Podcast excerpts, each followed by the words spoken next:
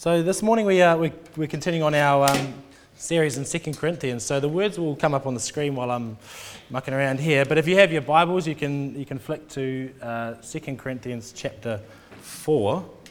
Just give me a minute to adjust things. Second Corinthians chapter four.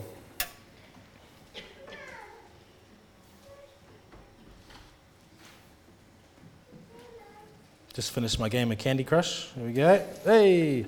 So, Second Corinthians. We've been, we've been in this letter for a few weeks now, and we've been learning a lot about it. Uh, we've been learning that it's a very personal letter, it's a very autobiographical letter, Paul's second letter to the Corinthians. And in it, we, we've been learning a lot about the inner workings of the Apostle Paul. Uh, he's been bearing his heart uh, with his relationship with the Corinthians and we've been seeing just what makes him tick. Now, when Jesus called this apostle, the, the, uh, Paul, he said to him, as he was calling him, I will show him how much he must suffer for my name. anyone, anyone got that calling over your life? I will show him how much he must suffer for my name. Getting a lot of amens out there, it's pretty quiet. And so there's the Apostle Paul, and he faces many trials and sufferings throughout his life. But the amazing thing is, he gets to the end of his life and he can say to his good friend and son Timothy, I have fought the good fight, I have finished the race, I have kept the faith.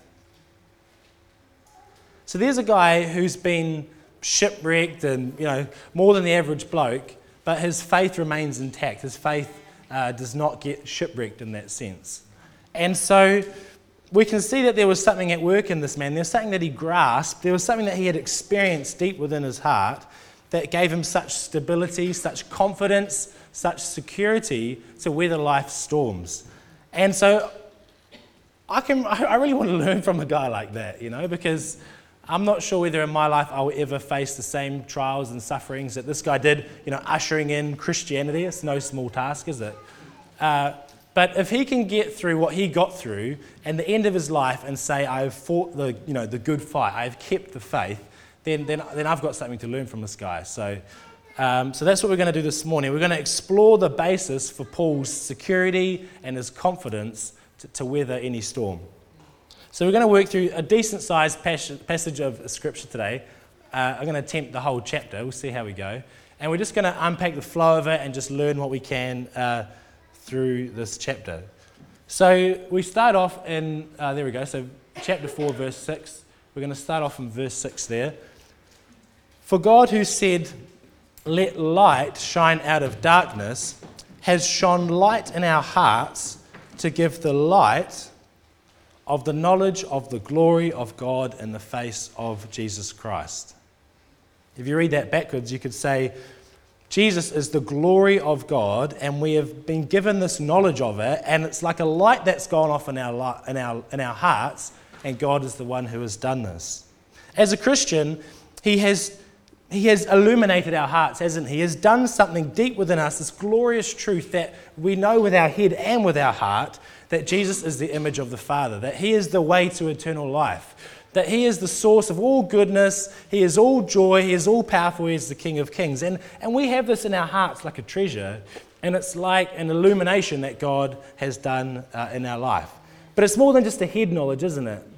It's a, it's a deep conviction. It's, a, it's, a, it's like something's happened in our life. It's like we're, like we're born again. You know, it's like something has happened and it's transformed us. And, and, and, and every Christian who, who carries this knows exactly what I'm talking about. It's a deep inner work. It's a work of new creation.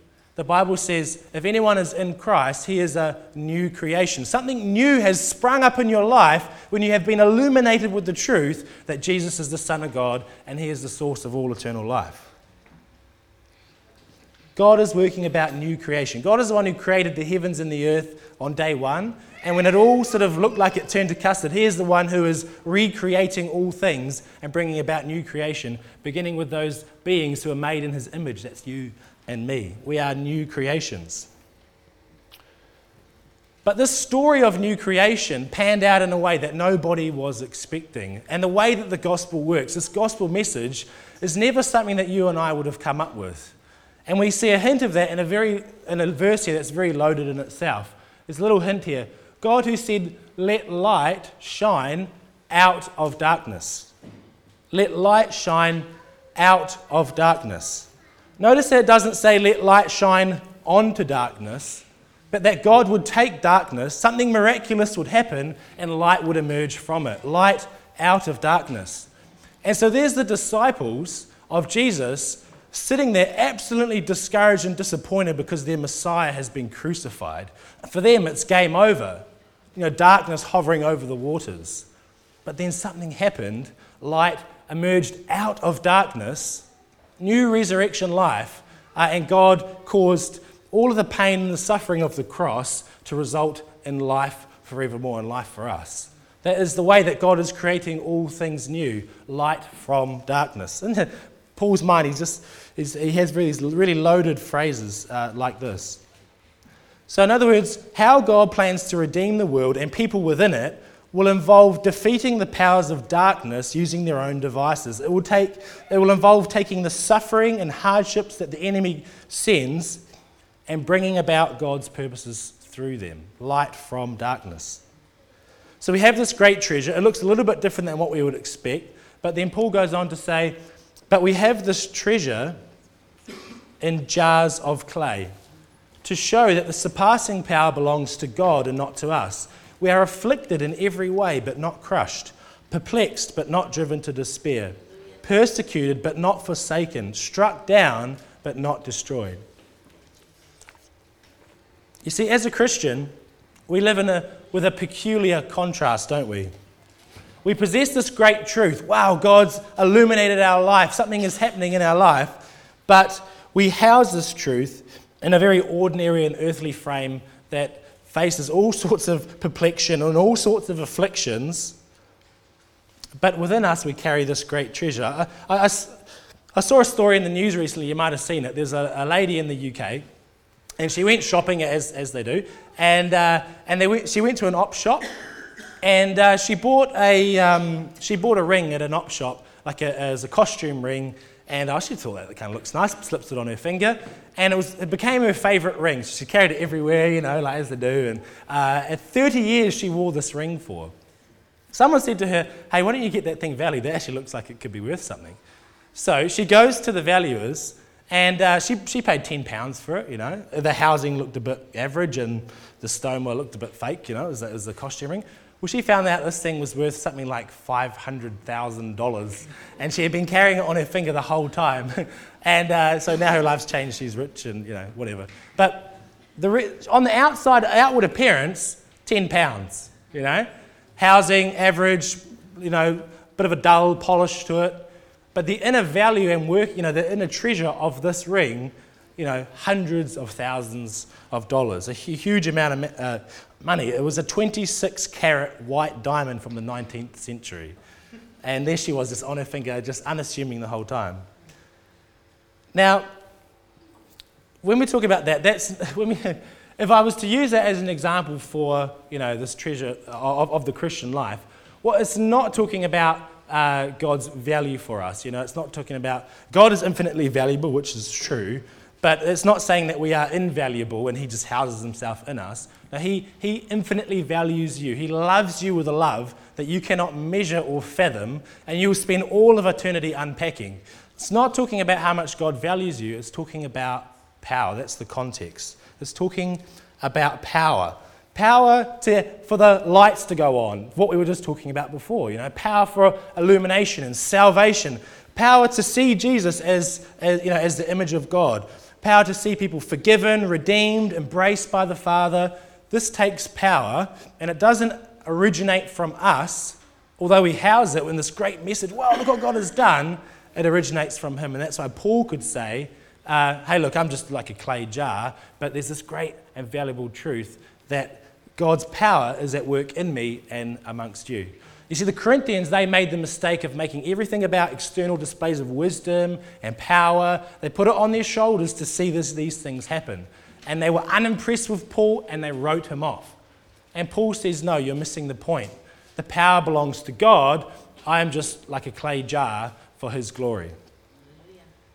So when people see Paul, and hopefully when people see us in this church, they see a very ordinary, you know, building and ordinary bunch of people. And I don't think you're ordinary, but, uh, but they, see, they see light streaming through the cracks. Wow, what a glorious God. Look what he's doing. It can only be God at work in that person. Paul goes on to say, We are always carrying in the body the death of Jesus, so that the life of Jesus may also be manifested in our bodies. For we who live are always being given over to death for Jesus' sake, so that the life of Jesus may also be manifested in our mortal flesh. So death is at work in us, but life in you. Death is at work in us, but life in you.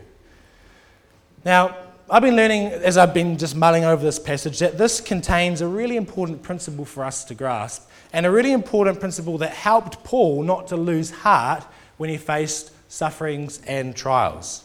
And it's this whole kingdom principle, isn't it? This whole kingdom principle of life emerging from death, or light emerging out of darkness. Jesus died that we might what? Live. And Jesus said, You want to find life, you're not going to find it until you what? Lay your life down. It's a kingdom principle. Come and follow me, it'll cost you all you have. You'll find life, but it will cost you everything. Life from death. So, as we lay our life down, as we patiently endure suffering, the result is life. Now, the result is life for us. In some kind of mysterious way, God will work out this for you know, eternal glory and uh, you know, future resurrection, and wow, everything's going to you know, work itself out. But it also is a life for us, but it's also life for others, and that's what Paul is really highlighting here. Death is at work in us, but life in you. He was facing such trials and such struggles but what it was actually doing was producing life in the Corinthians, and they couldn't see that. He was weak, he was suffering, he was ailing, he was sacrificing himself, he was working so hard, and all to benefit and bless not himself, it was costing him his life, but actually to benefit the Corinthian church. And they couldn't see that. And so later on, he'll say in this passage, oh, you know, later on in verse 15, he says, It's all for your sake. This ministry of mine is literally costing me my life, but it's all for your sake. And isn't it true in our lives that we want to, you know, when we invest with people, in, uh, uh, when we invest in other people, it takes a bit of self sacrifice, and but the result is life. So whether it be our marriages, our friendships, whether it be in someone that we want to see, you know, be discipled into uh, someone who knows and loves Christ more, whether it be helping the community out, or whatever it is, if we want to see life, then there's this principle of, while laying down our life, that we might see life in others. I know when our, my marriage is, uh, my Becca and I's marriage is going really well, it's because we're thinking of each other and laying ourselves down for each other. And maybe when it's not so going so well, it's because we're being stubborn and we're only thinking about ourselves, or I'm thinking about myself. My lovely wife is always uh, thinking about us both. But uh, so you know what I mean? It's, it's, it's, it's, a very real principle here. Tom Wright uh, on this, he says the gospel, of course, is the message of Jesus' death and resurrection. Everything Paul writes is based on those central events. Nowhere else, though, has he woven them into the very texture of his thinking and writing to the extent that he has done in this most personal letter. He is determined to understand his own experience of trials and suffering, not as a denial of the gospel, but as a strange confirmation of it. And this is a bit that really jumped out and hit me when I was reading it. If you want to see resurrection at work here and now in your own life, you have to be prepared to see crucifixion at work as well.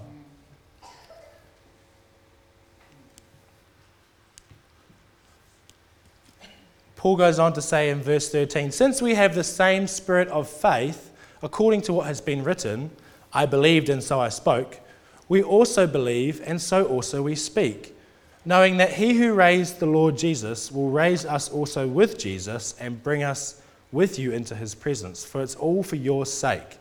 so that as grace extends to more and more people, it may increase thanksgiving to the glory of God. So, what we've seen so far is that we, we have this great treasure, don't we? We are illuminated, but it's in a fragile frame, in a, in, a, in, a, in a dull ring, you might say, and this could cause us to despair. It could have caused Paul to stop speaking. That's why he says, and so we also speak. There's a very, very real chance that he could have been discouraged to the point that he stopped speaking, stopped sharing about Jesus, stopped speaking of the good news. It stopped John the Baptist you know, just thinking about it, this guy, um, the mountain of a man, you know, Jesus, Jesus' cousin, who is just the man, you know, like had such a revelation of Jesus, or many, many people come. He's, uh, he's in a jail, and Jesus is going around proclaiming that he will set captives free. And he's not being set free. And Jesus is his cousin. And this trial and suffering caused him to despair. He sent someone to Jesus and said, Are you really the one that's coming, or should we expect somebody else? Now, I wonder, perhaps there's some John the Baptist in this room. I mean, you are, you've seen God's work powerfully in your life in your past, but now you feel like you're in a prison. You know, you've met, you've come up against hardships, trials, and maybe you've struggled to see God's purposes in them to the point maybe you feel sidelined or perplexed, as Paul would say. You see, John wanted freedom from a physical prison, he wanted freedom from chains and bars, but he didn't realize his, he needed freedom from a different sort of prison, a prison of disappointment and of discouragement. And I believe that Jesus here by his Spirit this morning and has highlighted this because he wants to set you free. He wants to bring you freedom.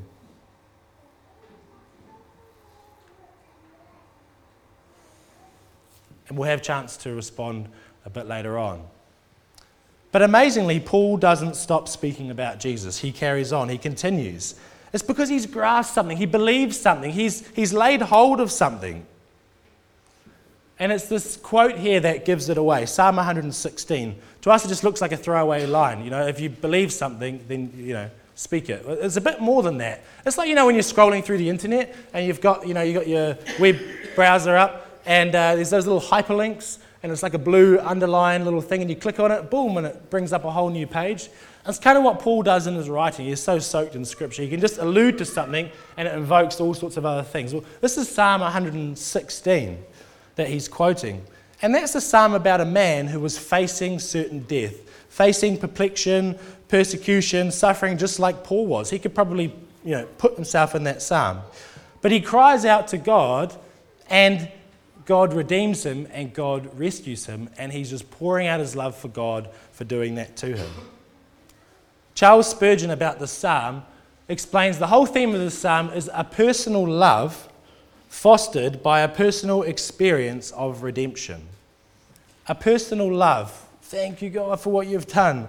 Fostered by a personal experience of redemption. He was facing very real death, death and very, you know, very real sufferings and trials. The only thing is that Paul hasn't experienced any redemption yet. He's still suffering. And so, what he is doing is he is laying hold by faith something that will happen in the future.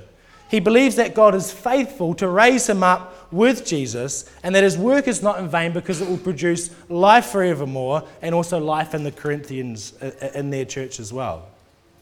And he lays hold of that by faith. Here is a man that's so convinced of God's character and so convinced of his goodness and his plan to make all things new that he could have a personal love fostered by something that hasn't happened yet because he is so assured of God's goodness. He is assured of things that he hopes for, and he is convinced of things that he hasn't seen yet. That's the definition of faith, isn't it? He lays hold of it by faith. That's why he can go on to say in the next verse, so we don't lose heart. He doesn't get discouraged. Though our outer self is wasting away, our inner self is being renewed day by day. this light momentary affliction is preparing for us an eternal weight of glory beyond all comparison as we look not to the things that are seen, but to the things that are unseen. For the things that are seen are transient, but the things that are seen, are, sorry, that are unseen are eternal. I think Paul's talking a bit more here than about sort of body and spirit, and body is, you know, temporary and spirit is eternal. I think he's talking about things that he lays hold by faith and things that, you know, things that you see with the natural eye and things that you lay hold of by faith. By faith, things are unseen, those things are eternal. But the things that we see with our natural eye, they will pass away. And when we lay hold of something by, by faith, it pleases God and, and He will reward us because it's impossible to please God unless you have faith, which means if you have faith, you're pleasing God, you know? So you're right in the stream of what He's doing. So it's all about what we're looking at and all about what our focus is at. It's all about seeing, isn't it? What can Paul see with his natural eye? Look around his life. He can see people following him, every town persecuting him, throwing him in jail and beating him. He can see situations that just perplex him, some of his closest friends leaving him and rejecting him. He's got persecutions in every town. He's got illnesses and weaknesses. He's got people that should love him that are criticizing him and rejecting him. He's got every reason to just give up. This is what he sees with his natural eye. But what does he see by faith? He sees himself raised with Christ. He sees the Corinthians raised with Christ with him. He sees a future weight of glory beyond all comparison that makes these things seem light and momentary. There's the unseen things that he lays hold of by faith. The warning on the flip side of that is if that we only fix our eyes on things that we can see with our natural eye, then we will grow discouraged.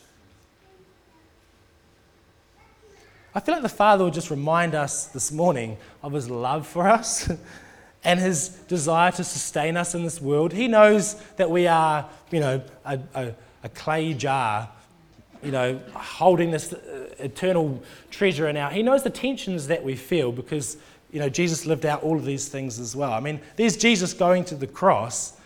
And he's going to lay his life down and face such suffering that none of us will ever, you know, experience. And he, and he's comforted by the Father that it's all in his will.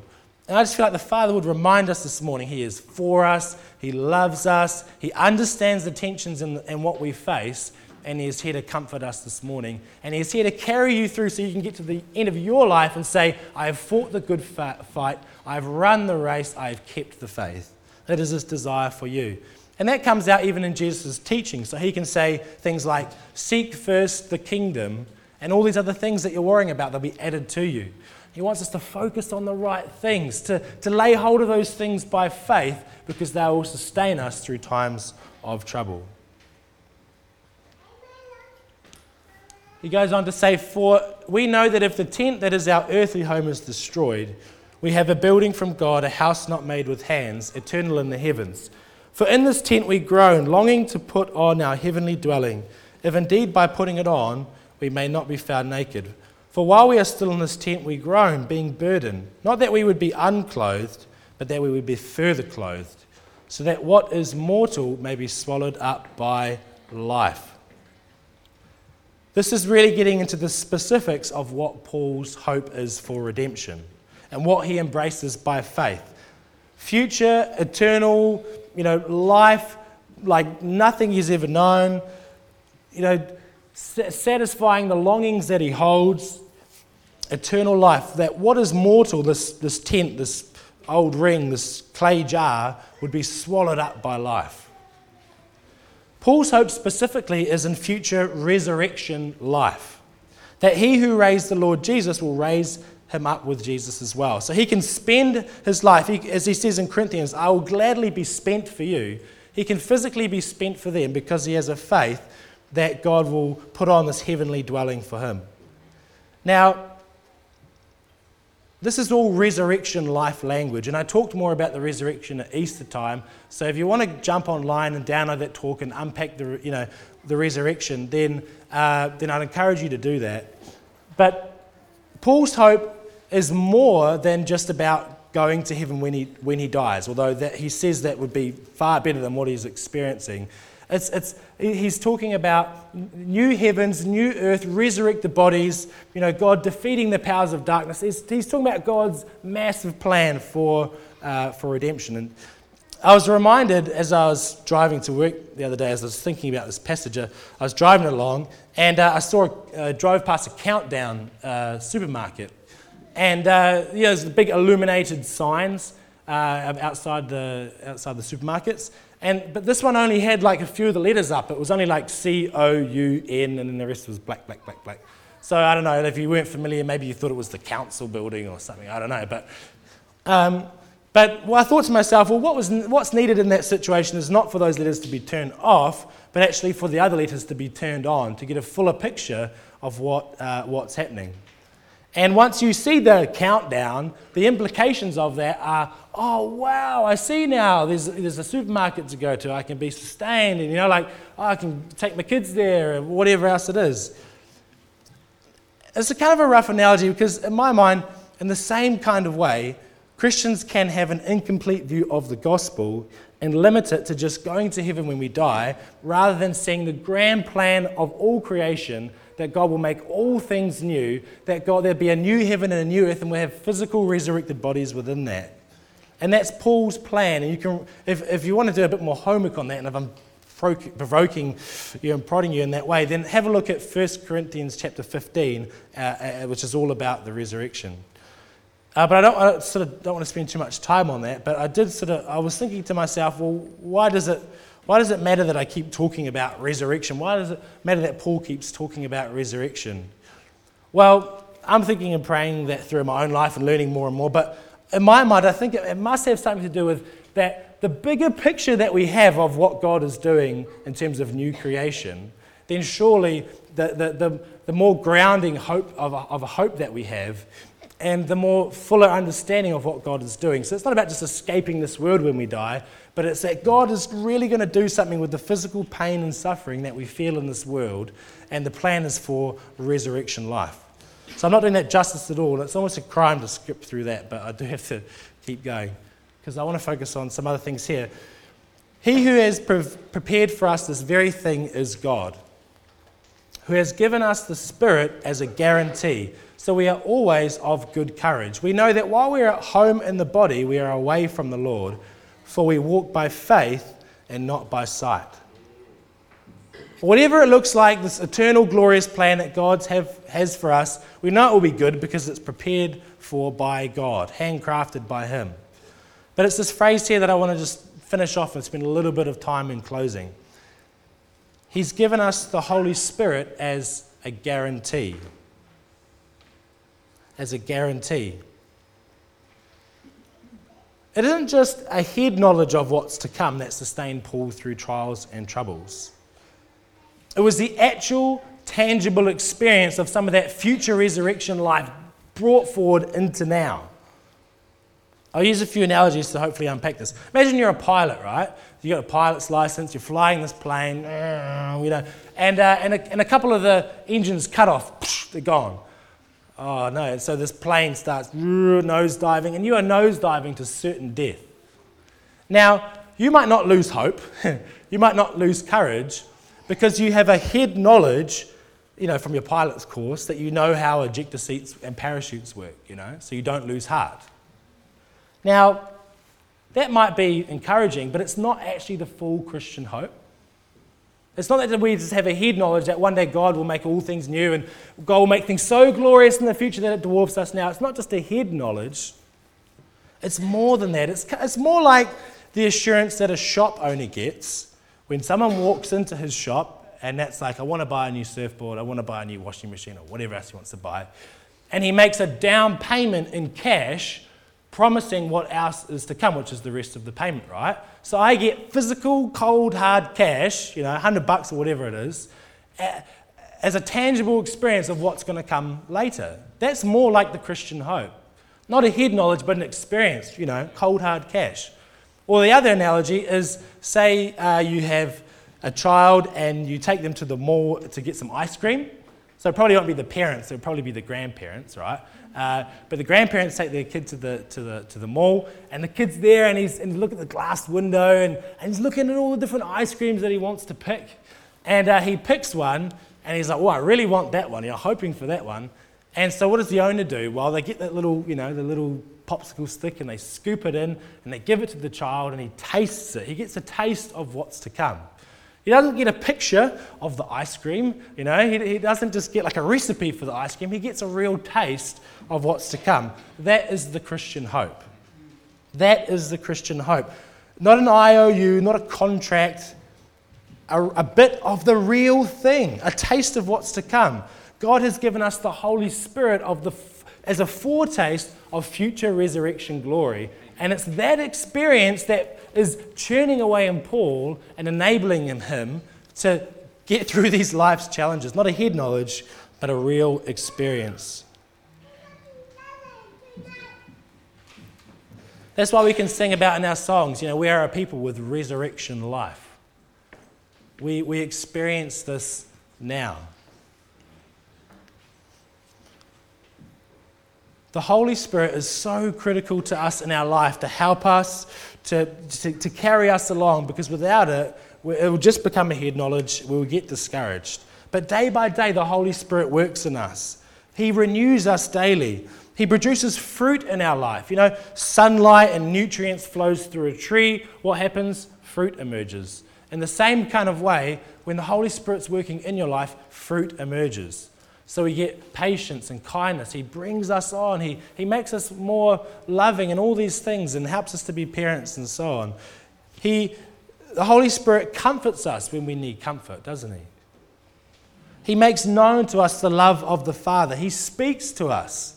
Don't go that way, go this way.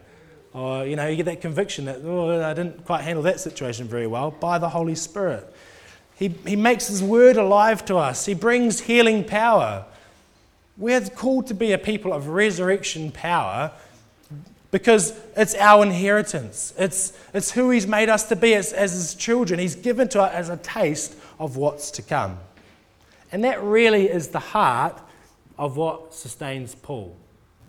So Paul gets to the end of his life and he can say, I've kept the faith. Why? Because he's got a head knowledge? Well, he's got a lot of head knowledge, but he's also got an experience because some of that future life is ripped from the future and implanted into your life now, and it's yours to experience. It's yours to taste. That's why the Bible can say, Taste and see that the Lord is good. That's the invitation this morning. Come and taste and see.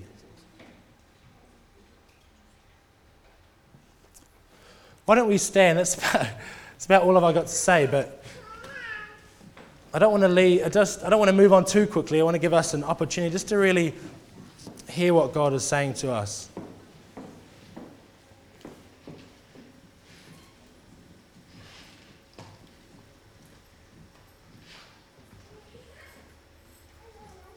Thank you, Lord.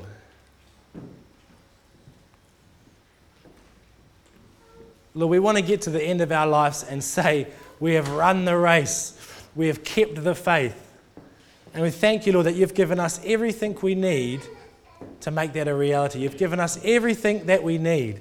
You've given us the Holy Spirit as a foretaste, as a, as a taste of what's to come. Thank you, Lord, that we live with one foot in this world and one foot in the age to come. We, we live with resurrection power now, and sometimes we are perplexed, Lord, but but you have overcome the world. You have given us, you've given us everything that we need for life and godliness. That's what your word says, Father. And so we pray, I just we just pray, Lord, Holy Spirit, come and make yourself known amongst us more. Come and make yourself known amongst us more. Release more healing power amongst us, Lord Jesus. release more, uh, more hope and life, Lord. Release freedom for the captives, for those who are, feel like they're stuck in discouragement and despair. Help us to see, Lord God, that, that you know, you are King of Kings and Lord of Lords, and you can even take the weapons of the enemy and use them for your purposes, Lord. Thank you, Jesus. Thank you, Lord. We want to be more and more people of power, more and more people who experience your love, Lord. Take us on in you, we pray, Lord Jesus. Thank you, Lord. Thank you, Lord. I know there's going to be some words of knowledge coming for people. There's some prophetic encouragements I know that are stirring. And that's going to bring a couple now and just and just share and just help us to close the meeting and, and minister to one another. But just a couple that I really feel, I really do feel, hey, look, if there's any John the Baptist in this room, then, hey, look, today is a day of freedom for you. Today is a day to come out of that prison and be really met with by the Holy Spirit because you are a John the Baptist. You know, you are someone who carries experience, you are someone who carries something of God that, you know, you can impart to others and encourage others. And you're not to stay in that prison anymore. You are to come out and be a blessing to people around you.